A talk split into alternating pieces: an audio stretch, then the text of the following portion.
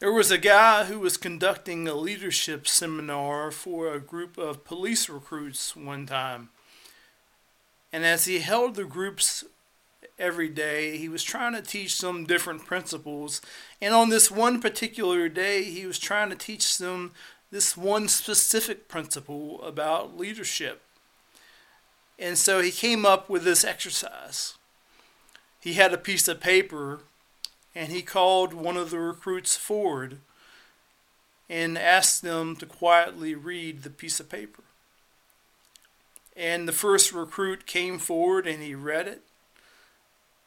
And the, and the piece of paper simply said, Get all of your classmates out of the room, out of the building, and onto the grass without causing any panic. And so he thought, well, this is easy. I'll just tell them this. Isn't this is what he said. All right, everyone, get out of the building and get on the grass outside. Well, everyone started asking questions. And the questions before long turned in to panic. The one who was leading the group, the conductor, saw that this was going nowhere.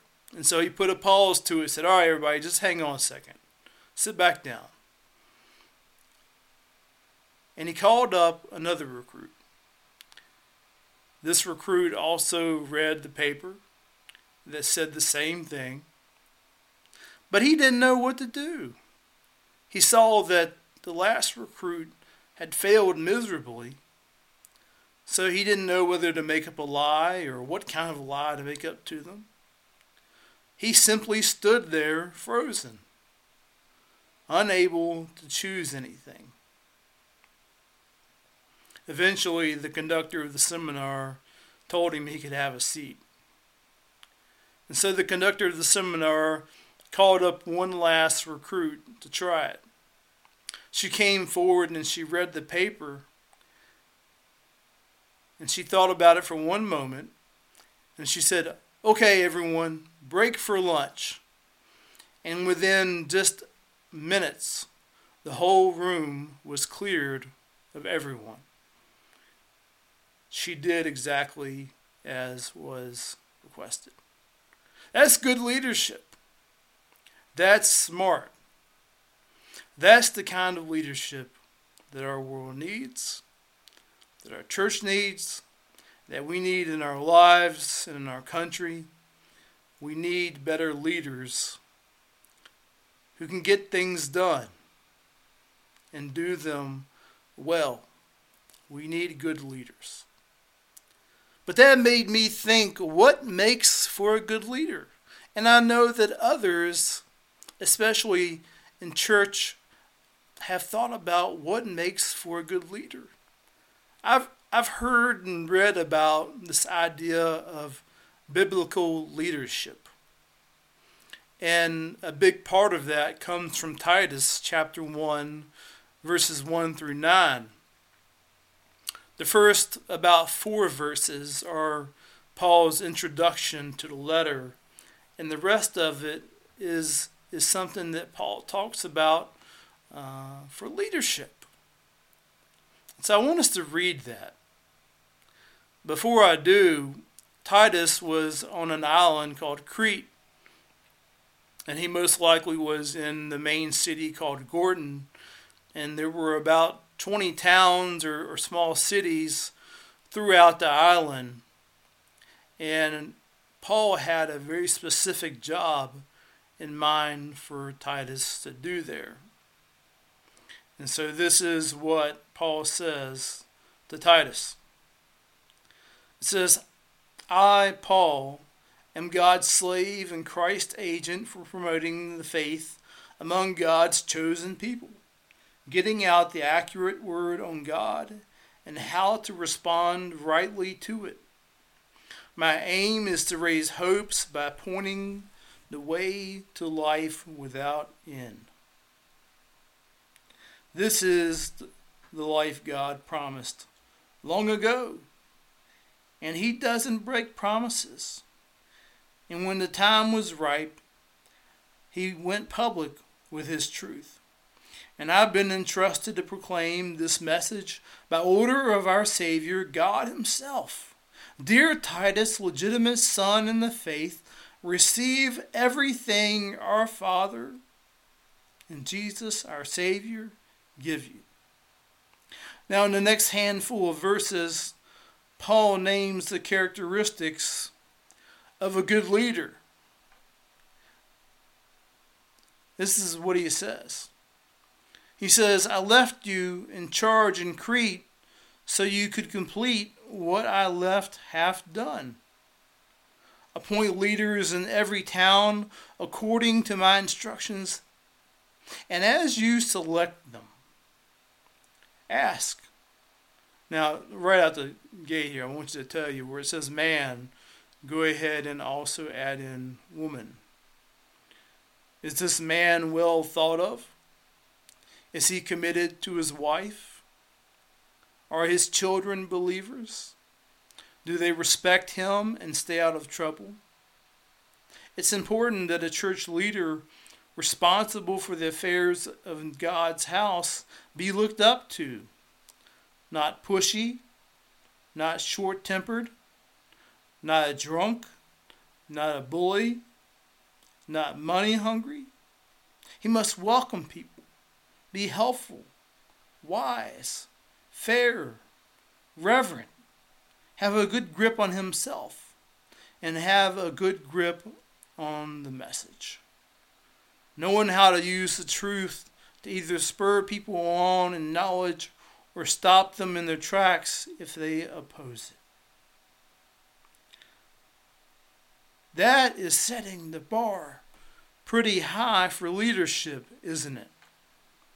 Think about all those things that Paul said a leader has to do in control of themselves, in control of their family, holding up these high moral values, being well thought of in the community, in the church. That's a lot to ask of one person. I've often wondered to myself, is that really what God expects of Christians? Specifically, is that really what God expects of us leaders, pastors and elders, others in the church? I've gone back and forth on that question over the years. But I will let you know where I stand currently. And the answer, in short, is yes. I do believe that God expects all of those things of the church leaders. I believe that God expects all those things of me. I believe that God expects all those things of church and church elders, or if, or if you're in another denomination that, or deacons are the ones who are making the decision in the church and leading it. Deacons, wherever and whatever your structure is of your of your church, whoever leads it, God has high expectations of that leader.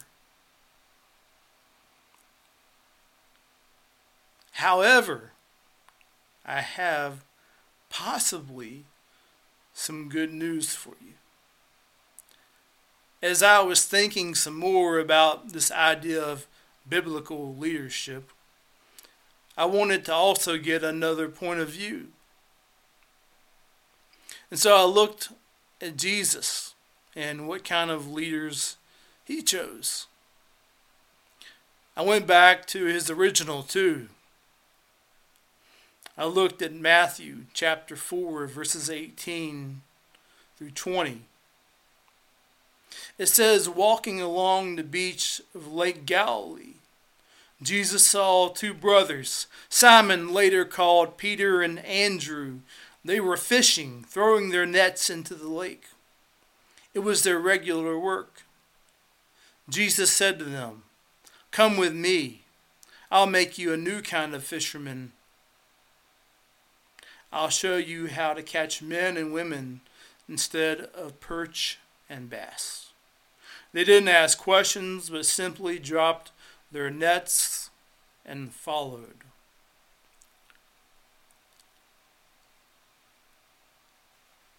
Here's the interesting thing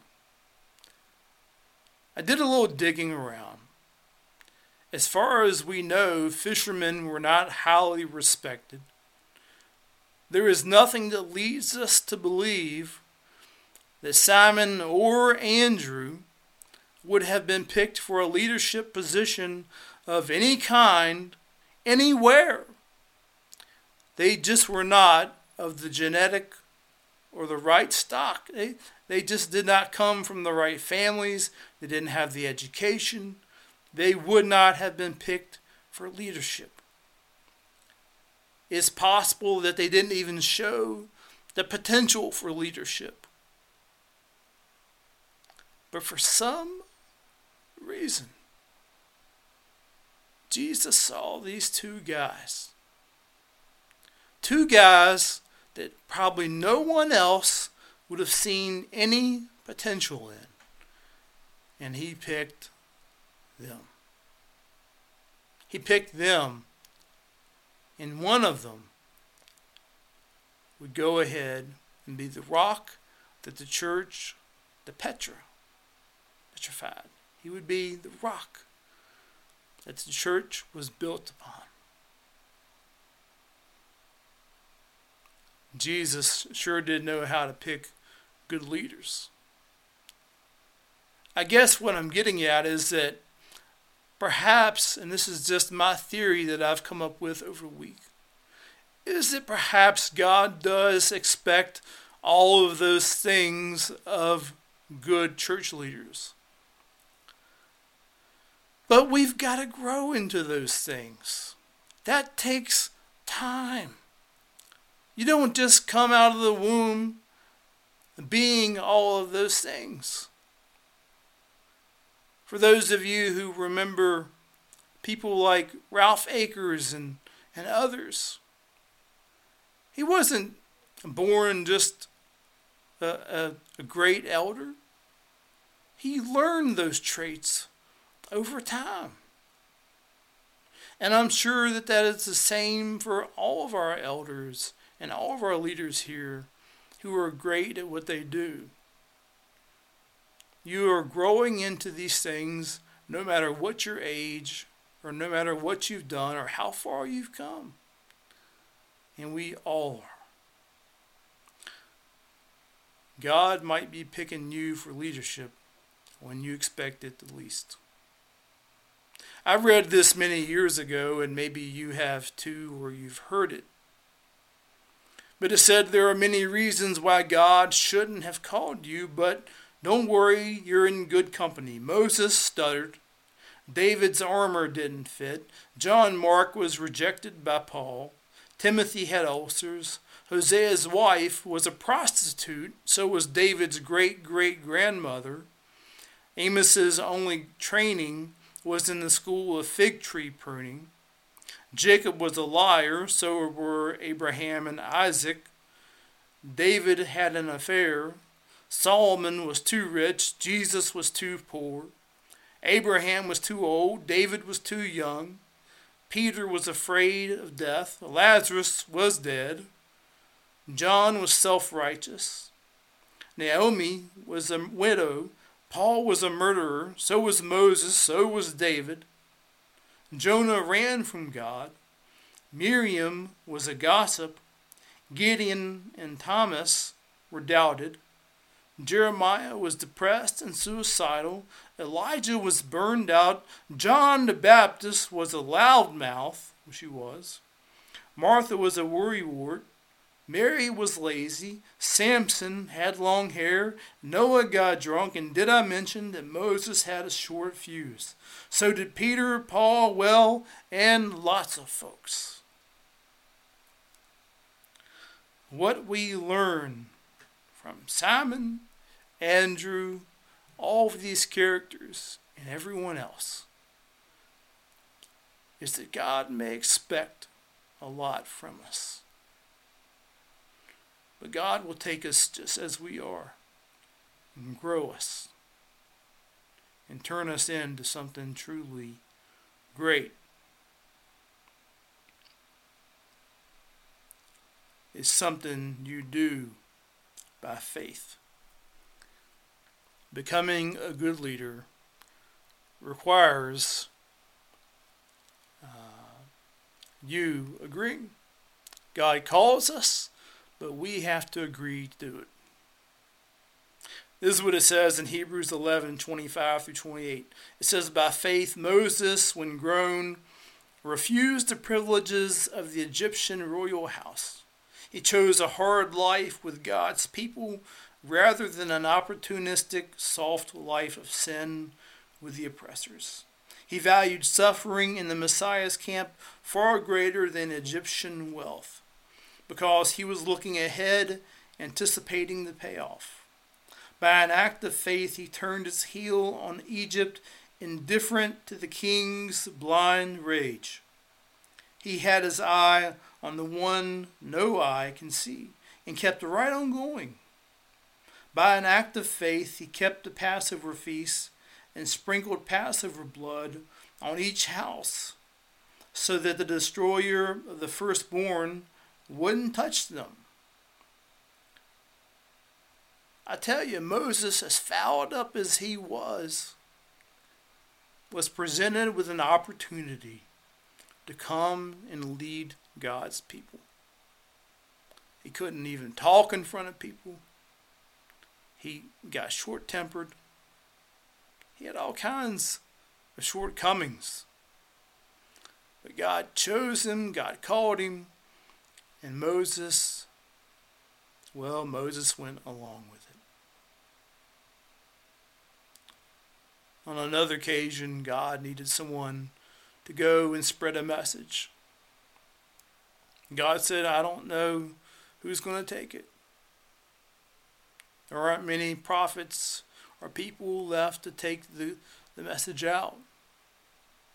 It's not a great message. And Isaiah stepped up. He stepped up to the call to be a leader. He said, I will go. Send me. Let that be your response this week. Send me. Amen.